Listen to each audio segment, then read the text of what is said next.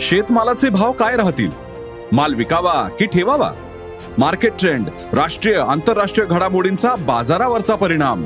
जाणून घेण्यासाठी ऐका अॅग्रोवनचं शेत मार्केट पॉडकास्ट. रोज रात्री आठ वाजता अॅग्रोवन डॉट कॉम आणि भारतातल्या सगळ्या अग्रसर पॉडकास्ट स्ट्रीमिंग प्लॅटफॉर्मवर.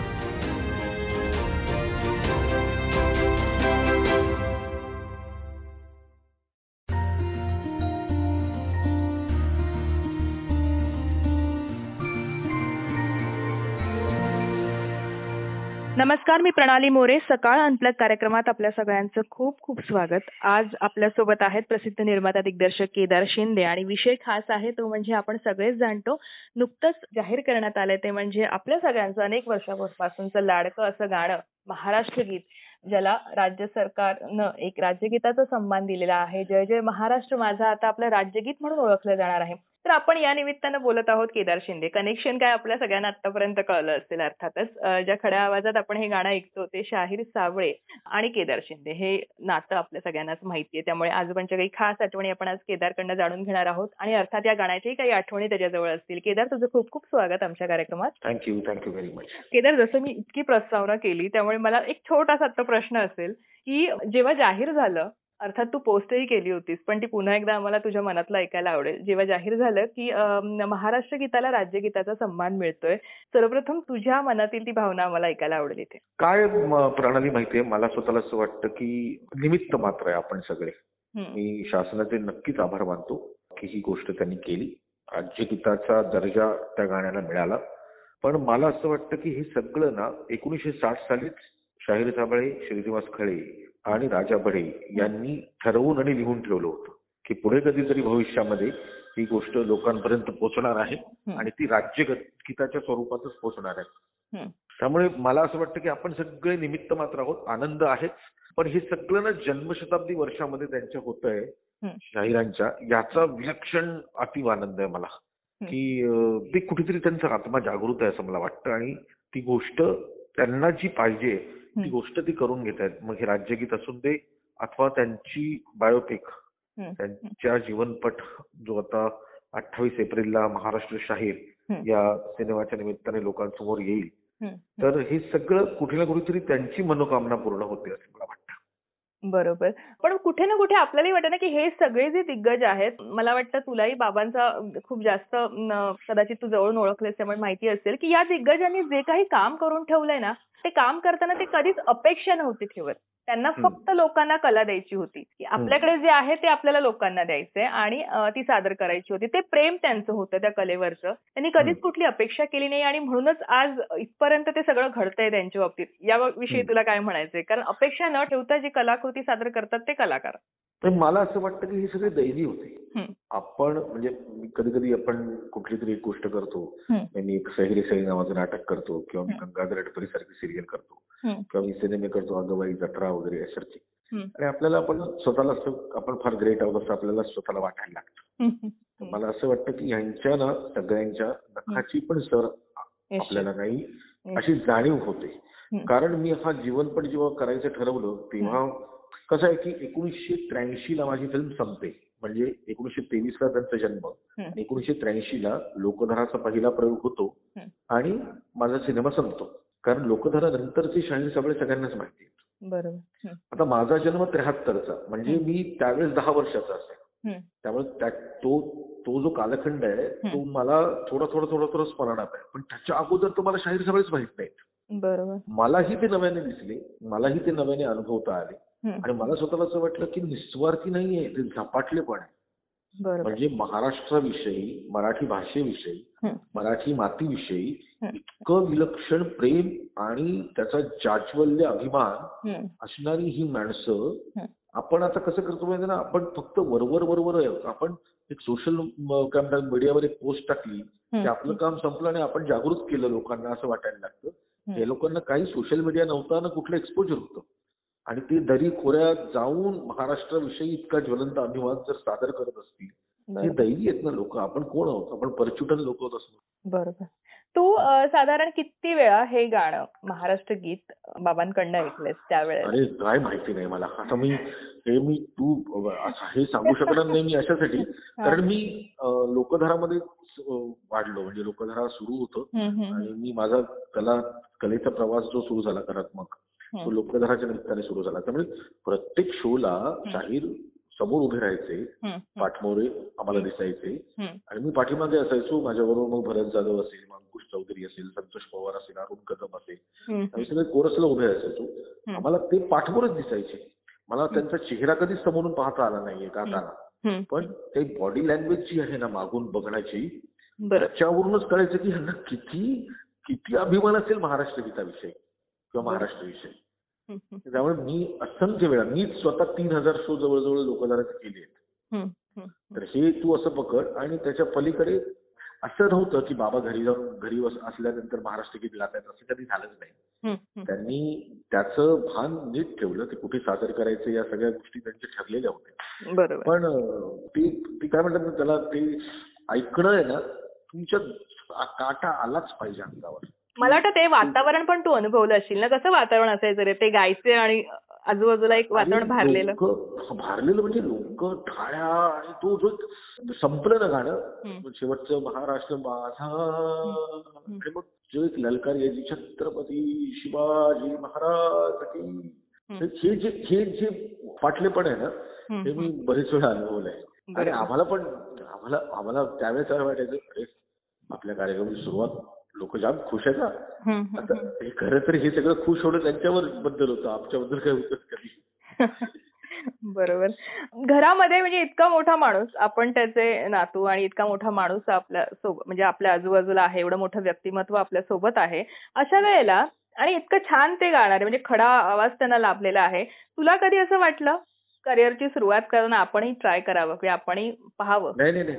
लायकी नाही आमची. माझं स्वतःचं मत आहे महाराष्ट्र गीत गायची पण लायकी लागते. नाही नाही गायनाचं म्हणते मी. गायनाची आवड किंवा आजोबांनी कधी तुला सांगितलं की बाबा तू म्हणजे त्यांची एक हे होती का इच्छा अशी गवयाचं पोर सुरातच रडतं. तसं मी मी गातो तर माझं टेक्स्चर आहे ना आवाजाचा हा. खूप आवाजचा आहे म्हणजे अच्छा हो. बाबांसारखा आवाज येतो माझा. म्हणजे ते काय म्हणतात त्याला जीन्समध्ये आहे. बरोबर. किंवा असं आहे की मी ना मी त्यांना फक्त खूप ऑब्झर्व केलंय. त्यामुळे त्यांचे शब्दांचे जोर कुठल्या गाण्यामध्ये कुठल्या शब्दावरती जोर द्यायचे हे सगळं इतकं मला येतं. की हळूहळू मला समोरच्याला वाटत नाही की शाहीर गातायत की काय म्हणजे. विंचू चावला आता मी. आमचं जे महाराष्ट्र शाहीर आहे त्याच्यामध्ये विंचू चावला आहे ना. तर ते मी शूटिंगच्या इथे रफली मी गायलं होतं तर बरेच वेळा असं लोकांना वाटायचं अरे शाहिरांचा आवाज आहे का असं वाटायचं आता. हा भास होणं आणि एक्झॅक्टली असणं ह्याच्यामध्ये जमीन अस्मानाचा फरक आहे बरोबर त्यामुळे मला माझा आवाज आहे पण मी ती मेहनत घेतली असती ना तर. गोष्ट वेगळी होती पण. मला त्याच्यामध्ये काही करिअर करायचं नव्हतं अथवा खरं सांगू का बाबांबद्दल ना एक आदरयुक्त भीती होती. म्हणजे बाबा जेव्हा घरात असायचे आता माझं एक्झॅक्टली त्यांचं रिलेशन कुठलं होतं माहितीये. गंगाधर टेपरेमध्ये आबा आणि शिर्या यांचं जे रिलेशन होतं ना. ते माझं आणि आजोबांचं होतं मला वाटतं तसंच नाही ना ते पाहूनच ते घडलं नाहीये ना म्हणजे हो तसंच? आहे तसंच आहे तसंच आहे म्हणजे ज्या पद्धतीने तो मांडीवर झोपायचा कधी हम्म. तर हे सगळं मी करायचो पण तरी सुद्धा ना कुठे ना कुठेतरी एक आदरयुक्त भीती होती बाबा. बाबा एखादं काहीतरी काम करत असतील तर आता कोण डिस्टर्ब करणार जाऊन त्यांना? बोलणार कोण. अशी एक भीती असायची. बाबा कधी चिडले नाहीत? बाबांनी रागवले नाहीत? फक्त त्यांचे कटाक्ष असायचं ना असं बघायचं ना किंवा मध्येच सगळं कळायचं की काय मूड आहे आयुष्यात? आणि काय वागायला पाहिजे? बरोबर. सिनेमाचं जे मला वाटतं बाळकडू आहे तुला किंवा जे म्हण ज्याची आवड आहे ती कुठून त्या तिकडून तुला लागली का? म्हणजे बाबांच्या सोबत राहणं किंवा त्या सानिध्यात वावरणं किंवा त्या सर्कलमध्ये जाणं इथून ते बाळकडू मिळालं का? किंवा त्यांचं काय म्हणणं असायचं एकंदरीत त्याविषयी? मला स्वतःला असं वाटतं मी कलेचा कला जी माझ्या अंगात आली आहे असं मला वाटतं. त्याला पूर्णपणे फक्त बाबाच कारणीभूत आहेत. बिकॉज तू झोपतेस एका व्यक्तीला बघून आणि तू उठतेस त्याच व्यक्तीला बघून. बरोबर हं, मी दोन दिवसाचा होतो तेव्हा बाबांनी मला माझ्या आईकडून त्यांच्याकडे आणलं. मी शाहिरांचा पहिला नातू होतो. मी वयाचे तेवीस वर्षापर्यंत बाबा अशी वर कॉटवर झोपायची आणि मी खाली झोपायचो. इतकं इतकं जवळ म्हणजे नातं होतं. बाबा मला हाताला धरून कुठे कुठे घेऊन जायचे तर प्रत्येक दौऱ्यावर मला घेऊन जायचे. तर विंगेत उभं राहून त्यांना प्रयोग सादरीकरण करताना बघणं. हा माझ्यावरचा संस्कार आहे. हे संस्कार जे झाले आहेत ना. याचीच प्रतिबिंब आता उमटत आहे. मग माझं नाटक असू दे सिरियल असू दे किंवा सिनेमा असू दे. बट मी मी स्वतःला भाग्यवान समजतो की मी त्या घरात जन्मलो. हा हंड्रेड पर्सेंट तू नुसतं त्या घरात जन्माला येऊन उपयोगाचं नसतं. तू पण काय करतेस हे पण महत्वाचं आहे. बरोबर. मला स्वतःला नेहमी असं वाटतं की आपण आयुष्यामध्ये एक आयडल पकडला पाहिजे. म्हणजे आता तू जर शिवाजी बागच्या मैदानात गेलीस. तर तिकडे क्रिकेट खेळणारी मुलं लहान असतात ना त्यांच्या डोक्यात एकच असतं एक तर सचिन तेंडुलकर व्हायचंय किंवा आता थोडा काही यंगस्टर्समध्ये असेल तर ते विराट कोहली म्हणतील किंवा मला लहानपणापासूनच वाटायचं की मला शाळेत सापळे व्हायचंय. मला माहितीये की मला ते जमणार नाही.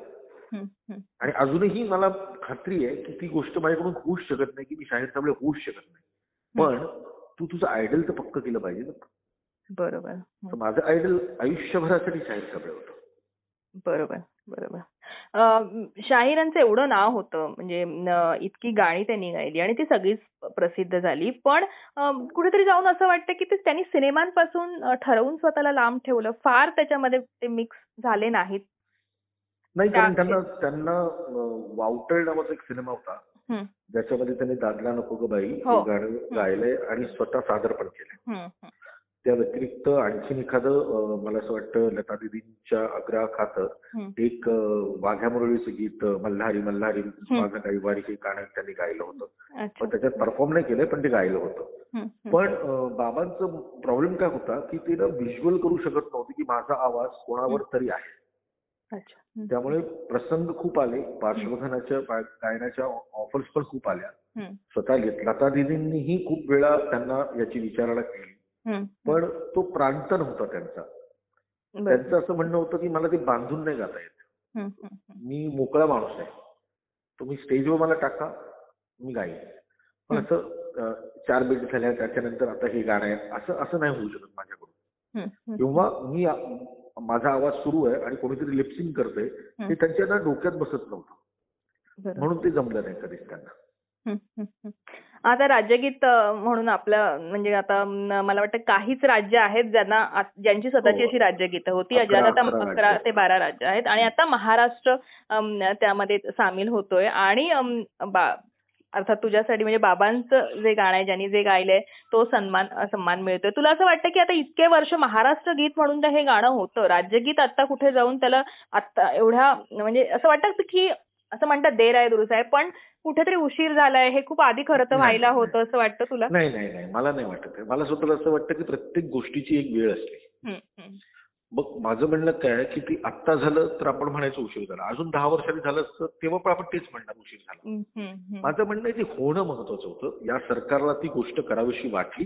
आणि तो पाठपुरावा करून ती गोष्ट त्यांनी केली ह्याच्यात आनंद मानूया.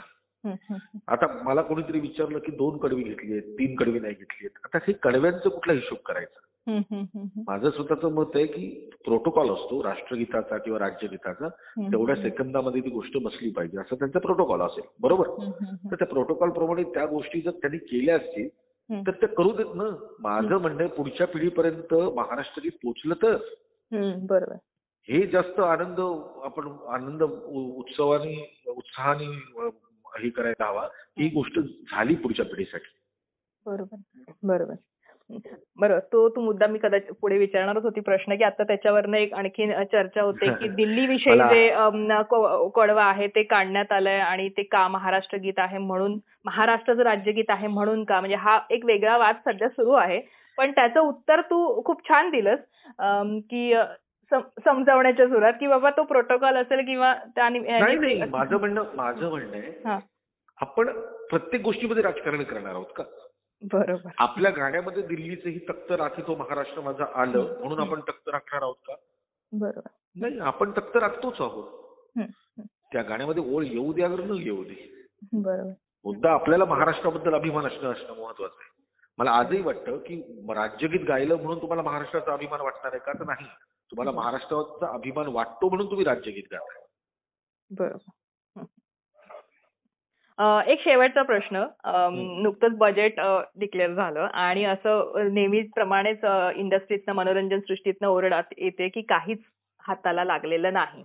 तर. यावर तू जर बजेट कालचं पाहिलं असशील ऐकलं असशील तर तुझा एक तू आता निर्माता आहेस दिग्दर्शक आहेस इतके वर्ष इंडस्ट्रीत आहेस त्यामुळे बरेच बऱ्याच गोष्टी खोलवर तुलाही माहिती आहेत. तर याविषयी. काय म्हणशील? की आता पुन्हा ती ओरड होते इंडस्ट्रीकडनं की काहीच लागलं नाही माझं स्वतःचं मत आहे जगताना आपण कशाला ओरड करतोय काल दोन वर्षापूर्वी आपण मरताना पण तीच ओरड करत होतो तेव्हाही आपल्याला कळलं ना की आपल्यासाठी काही नाही. जेव्हा करोना सगळीकडे होता. आणि इंडस्ट्रीचा दर्जाच आम्हाला नाही त्यामुळे कुठलीच मदत आमच्या लोकांना मिळाली नाही. जी काही मदत केली ती आपापसातच केली ना कुठलं. पॅकेज जाहीर झालं नाही तेव्हा. तर तुम्ही आत्ता बजेटमध्ये पॅकेज जाहीर होईल याचा कसला विचार करताय जर मरताना साथ मिळाली नाहीये तर जगताना साथ मिळेलच याची कशाला अपेक्षा करायची आपण आपलं आपलं ब्रीद वाक्य आहे एंटरटेनमेंट एंटरटेनमेंट एंटरटेनमेंट. ती लोक आपल्याकडे एंटरटेनमेंट म्हणूनच बघतात. मुद्दा असा आहे की आपण ती गोष्ट करताना बरोबर. एंटरटेनमेंट करताना. फारच पॉलिटिकली छत्रछायेखाली जायला नको. कारण काय होतं? मग ते छत्रछायेखाली गेला ना तर मग प्रश्न विचारण्याचा अधिकार जातो. बरोबर. तो प्रश्न विचारण्याचा अधिकार तेव्हाच आपल्याला निर्माण होतो जेव्हा आपण त्यांचे बांधील नसतो आणि मिंदे नसतो. बरं ही गोष्ट आता महत्वाची वाटते मला. केदार आमच्याशी बोलल्याबद्दल खूप खूप धन्यवाद.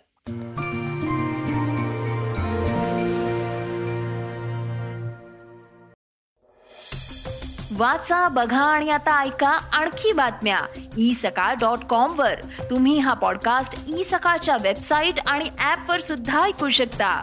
विसरू नका या पॉडकास्टला आपल्या आवडीच्या पॉडकास्ट ऍप वर सबस्क्राईब किंवा फॉलो करायला.